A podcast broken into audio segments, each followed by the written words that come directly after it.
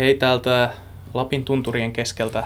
Me täällä Tuomiolla podcastissa täällä keskellä tunturia ö, olemme keskustelemassa Napopiirin sankarit kolmosesta. Meitä on täällä keskellä tunturia Jouni Viikman Howdy ho.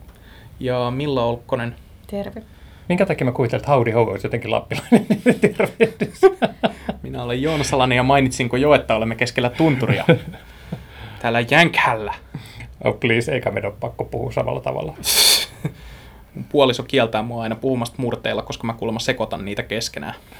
Mulla on semmoinen ongelma, aina kun mä rupean puhumaan tai vääntämään sanoja niin kuin sellattiin, kuin mä kuvittelen, että pohjanmaalaiset puhuu, niin puoliso valittaa, että mä, siihen menee kuulemma sekaan ihan kaikkia muitakin murteita, että siinä on Savoa ja Lappia, että se ei kuulosta oikein miltään. Been there, done that. Silloin kun mä olin armeijassa, ihmiset valitti, että mä puhun kuulemma turkulaisella murteella. Sitten kun mä sain tupakavereiksi oikeita turkulaisia, niin ne sanoi, että ei ne tiedä mitä mä puhun. Mutta et, niin kuin...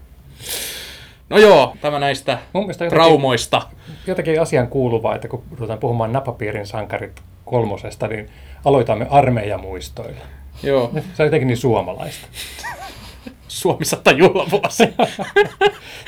Episodilehden kontribuutio puhua napapiirisankarit kolmosesta.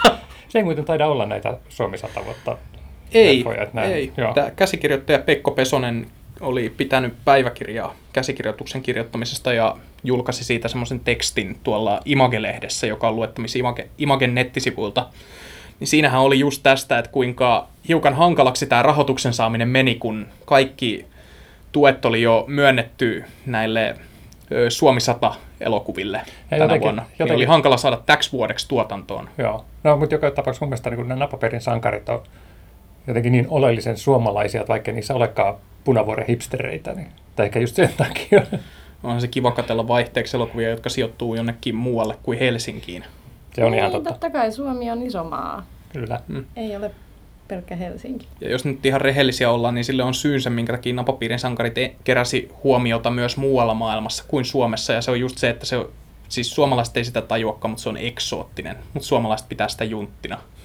Mutta niin meillä ei osata näyttää tästä maasta niistä, niitä puolia, jotka olisi oikeasti jollain tavalla niin kuin ainutlaatuisia muille. Toi onkin hyvä. Tästä että aina kun kiroilen suomalaista junttiutta, niin mä ajattelin, että onpas eksoottista. En mä sitä. Ö, Olen kyllä aina ihmetellyt, kun ranskalainen sukulainen käy Suomessa, niin hän haluaa aina hamstrata mukaansa näitä vanhoja Suomi-filmejä, ihan vaan niin kuin muistuttaakseen, millaista Suomessa oli. Ja aina Ja sitä vaan miksi hän miettii, tykkää asua Ranskassa? hän asuu Ranskassa ja hän hankkii hirveitä elokuvia. että Ei ne ole hirveitä. Eikä, eikä ole napapiirin sankarit kolmonenkaan. Ha, vitsi. Hienolla aasinsillalla mä siirryin teidän harhailuistanne taas niin tähän Hmm. itse asian ytimeen. Joo, Hyvin os, tehty. osaatteko te arvioida yhtään, kuinka laadukasta tämä Lapin murre oli tässä elokuvassa? Uh, en. Niin sit on paha arvioida, kun ei itse osaa. Mä osaan arvioida vaan, mm. miten Pohjanmaata puhutaan. Etelä-Pohjanmaata. Muistaakseni kun ensimmäinen ilmestyi, niin eikö sitä niin kuin arvosteltu sen takia, eihän ne puhu tuolla tavalla. Joo, Jasper Pääkkösen sitä murretta haukuttiin aika paljon. No sen, sen takia se varmaan tapettiin tässä kolmosella. Spoileri! Mutta eikö se ollut kakkosessa, se oli jo poissa? Joo, tässä Nappiperin kolmosessa hän alkaa hänen hautajaisistaan. Aa, no Niin, ei sä- se sitten ole spoileri. Niin, sit, se siis laukaisee tässä tota, päähenkilössä tämmöisen varhaisen keski-iän kriisin, jota sitten lähdetään tota, hoitamaan vaellusretkelle Lapin tuntureilta toiselle, ja johon sitten nämä tota, eh, vähemmän heng, hengis, heng, mitä se sanotaan? Hengelliset. Niin, mutta mutta Henkiset. hengistyneet, nyt mä voisin sanoa hengistyneet, hengistyneet ö, tota, kaverit tuppavat mukaan ja tahtovat pilata kuviot. Ja, olen varmaan aikaisemminkin sanonut, että Suomen maatieto on mulla niin kuin ihan hebrea. Onko Vuokatti Lappia? On. Okei. Okay. Suo jalkapallo tyyssiä, niin sinne Tiedätkö, sitten- minkä takia Vuokatti on tässä elokuvassa? Tämäkin oli No. siinä Pekko Pesosen jutussa. valaise minua. Koska Vuokatti maksoi 40 000 euroa tuotantokustannuksista, Go, mikä oli, se, Vuokatti. mikä oli sen verran merkittävää, että se oli pakko laittaa elokuvaa, vaikka käsikirjoittaja ajatteli, että se menee vähän väkisin. Okei, okay. mutta siis tämä koostuu siis kahdesta osasta, tota, missä Inari siis lähtee pelaamaan suojalkapalloa vuokattiin ja sitten taas tota, äijäporukka vaeltaa sitten tuolla tota, tuntureissa, että mistä ne lähti. Ja Pallakselle. pallakselle ne meni, Joo. mutta Joo, mutta joka, joka tapauksessa, Tämä on tätä maantietoa no jo. niin, mä olen, pyydän anteeksi kaikilta Pohjois-Suomen asukkailta, mutta mä, Mihin ne käveli? Kuusamoon. mä en tiedä, oliko toi vitsi vai ei. mitään Kuusamo ei ole Lappia. Ei vai, okei. Okay. Vitsi, nämä podcastit on hienoja, koska mä opin koko ajan ja uusia asioita. Jees. Mutta alright. Siis tämä elokuva koostuu kahdesta osasta. Tavallaan nämä kaikki aikaisemmatkin osat on ollut sillä tavalla, että, että tota, avioparin tiet eroaa ja myös heillä on niin nämä omat tarinansa, jotka sitten lopussa kohtaa. Ja se mua vähän häiritsi tässä Napapiirin kolmosessa, että nämä tota, tarinat ei oikeasti kunnolla kohdannut sillä missään vaiheessa.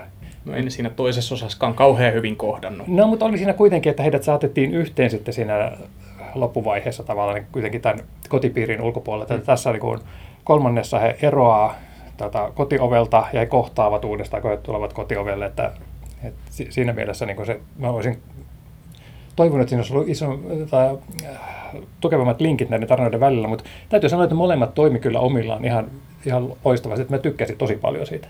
munkin mielestä ne toimii erillään ja ehkä siinä oli myös tuki sitä ajatusta, että ne on molemmat ollut vähän hukassa eikä pystynyt puhumaan toisilleen, niin sitten niiden oli vaan pakko lähteä ihan eri suuntiin tekemään niitä omia hommiaan. Niin silläkin lailla se mun mielestä toimii, että ne tarinat on ihan omansa. Hyvä pointti. Ja, ja ehkä myös sit se, että koska oikeastihan tuo elokuva koostuu vain sarjasta ihan hirvittäviä tapahtumia.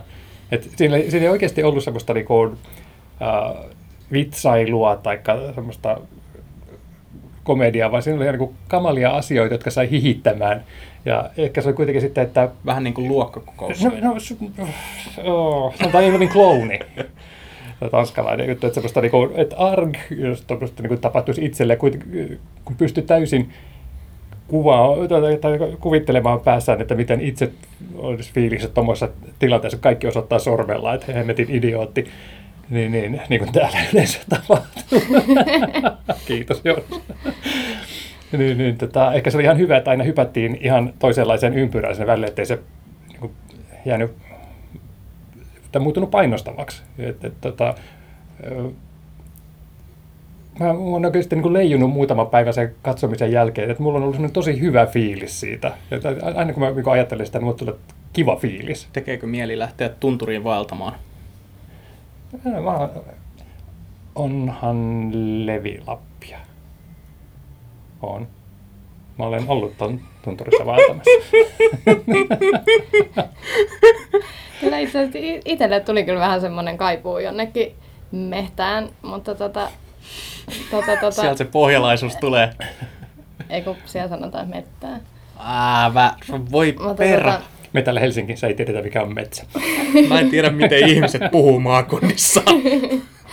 Mut niin, en mä ehkä vaeltamaan lähtisi, mutta enkä niinku tollasessa seurassa. Koska siis jotenkin mä olin just itse edellisenä viikonloppuna vähän metsässä kävelemässä ja yöpymässä ja pyörimässä, niin tuli vaan jotenkin pysty samaistumaan siihen, miten kamalaa se olisi ollut, kun itse haluaisi lähteä sinne rauhaan ja sitten siinä on joku kaljakassin kanssa kilistelee perässä ja kroksit jalassa ja Soittaa Botten Anna. niin, niin se, se on aivan kamalaa, kun jossain luonnossa laitetaan jotain kamalaa musiikkia soimaan. Mutta tässäkin muuten tota, ne äänet toimi tosi hyvin. Se basso jytke siellä erämaan äh, rauhassa, niin se, se oli oikeasti se rinnastus tosi hauska. Ja sitten vielä se oikein äh, leffan ääniraita jytisi kunnolla, että jes. Tämähän on Napapiirisankarit elokuva trilogia on siitä aika jännä, että näille jokaisella osalla on eri ohjaaja. Et ensimmäisen osan ohjas Dome Karukoski, Suomen niin tämä tuleva Hollywood-toivo. Ja sitten toisen osan ohjas Teppo Airaksinen, josta mä en oikein tiedä, mitä hän nyt tekee. Mut sit, ja sitten tämän kolmannen osan on ohjannut Tiina Lymi. Ja eikö toi Äkkilähtö oli hänen eka ohjaus, että oli toinen. Joo, me ollaan, eli me ollaan puhuttu koko Tiina Lymin filmografiasta. Uu, vitsi. No, go Tiina. Koska me muuten puhuttiin hänen lyhäristäänkin silloin joskus. no, kun hän oli Oscar-ehdokkaana. Me ollaan ihan Team Tiina.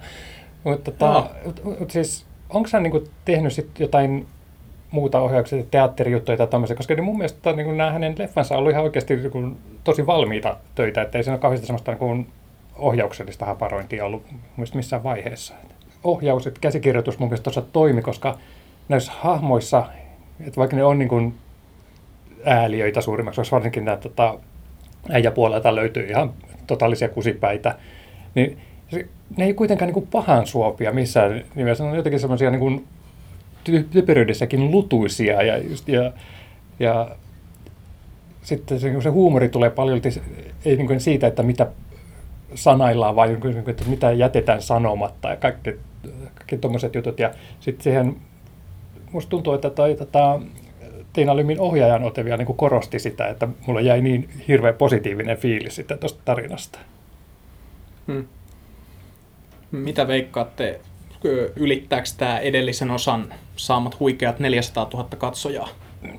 Mä en tiedä, ylittääkö mikään pitkään aikaa. Sitten jotenkin tuntuu, että niin, niin alamaissa nyt nämä katsojaluvut täällä kotimaassa, että, että pitää olla iloinen niin kuin sadan tonnin ylityksestä. Kyllä mä toivon, koska eihän tämä, niin vaikka näin kriitikko tykkäsikin, niin kyllä siinä oli tota, paljon semmoista niin kuin isolle yleisölle tirskuttavaksi tarkoitettua materiaalia.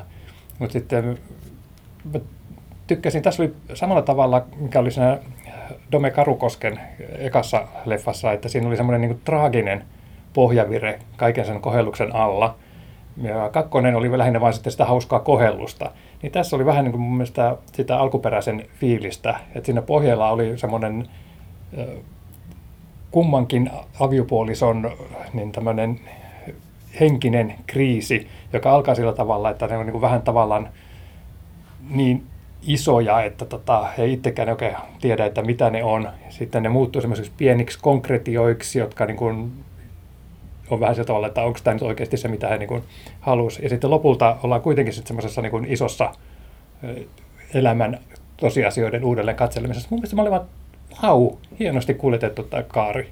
Tämä on jännä, miten kun alkaa nyt miettiä, että kuinka tämä elokuvasarja on edennyt niin kuin hyvin materiaalisesti ensimmäisestä osasta, että lähdetään hakemaan digiboksia, niin edennyt tämmöiseen, näin, tämmöiseen niin kuin henkiseen konseptiin käytännössä, no, mitä kyllä, tässä etsitään. Kyllähän se tota, digiboksin metsästäminenkin oli semmoista niin eksistentialistista hakemista.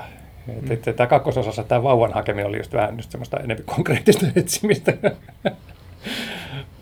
Mutta mun mielestä tämä sopii myös tähän aikaan se, että lähdetään etsimään itseään ja hmm. se on niinku tavallaan ajankohtaista. Kaikkihan sitä nyt tekee ja sitten tota, tässä en oli minä. myös hauskaa se, miten vähän piruiltiin just jollekin niin kuin helsinkiläisyydelle ja sille, että miten jossain eräilemässäkin täytyy prassailla sillä, että kuinka hyvä retkikeitin on ja kaikkea semmoista. Että Plus, plus tämä oli kannanotto siitä, kuinka monta elämää Paolo Coelho on pilannut typerillä kirjoilla. Mitä? Sun pitää nähdä leffa.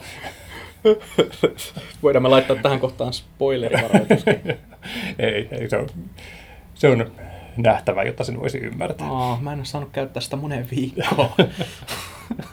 no, mutta tota, sitten kun tässä Milan kanssa nyt lähdimme syville vesille tästä elokuvasta, niin täytyy sitten kuitenkin sanoa, että on siinä ihan tarpeeksi sitten kikkeleitä ja pakaroita ja tissejä, että miellyttää isoakin yleisöä varmasti. Onhan niitä siinä, mutta koska se ei mitenkään perustunut semmoiselle huumorille, niin siinä vaiheessa ne vielä toimia oli ihan hauskoja, kun niitä oli rajallisesti. Hmm.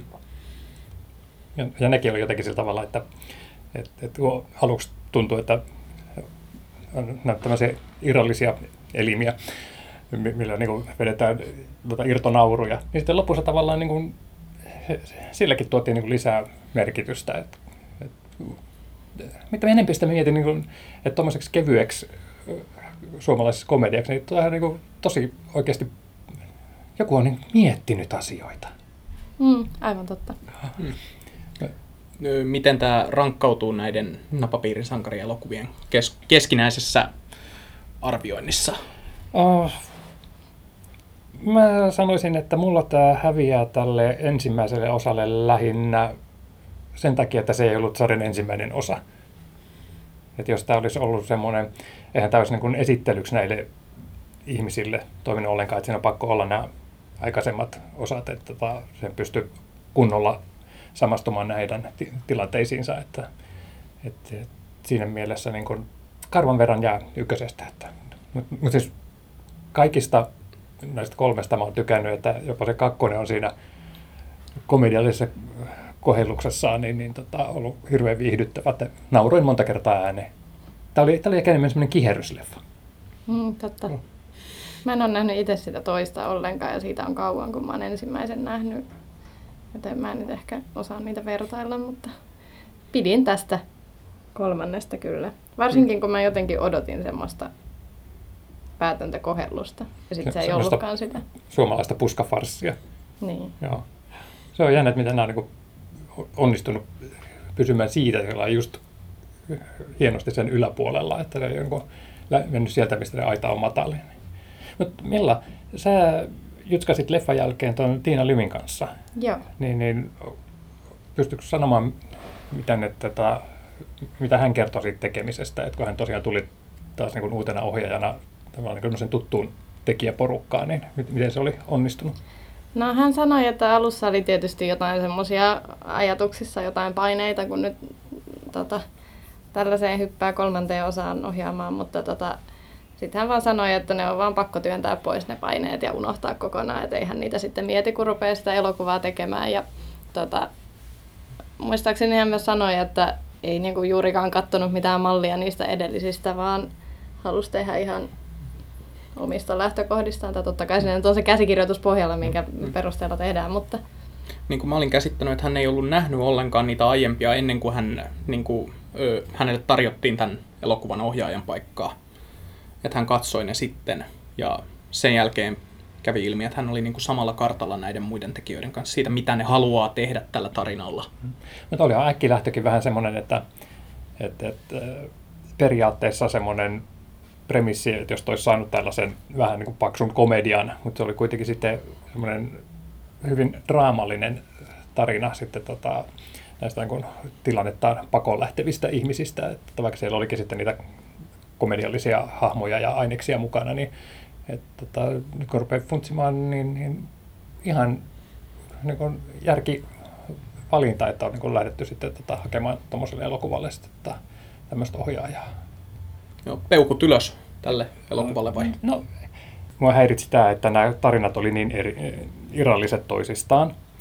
Mutta sitten just kun taas sitten tämä pariskunta kohtasi toisensa ja toi niin mukanaan siihen, että mitä he oli näillä omilla matkoillaan oppineet, niin se jotenkin jätti vaan niin hyvän fiiliksen, että kyllä multa ehdottomasti kaksi peukkua pystyy. juu, kyllä, peukkua.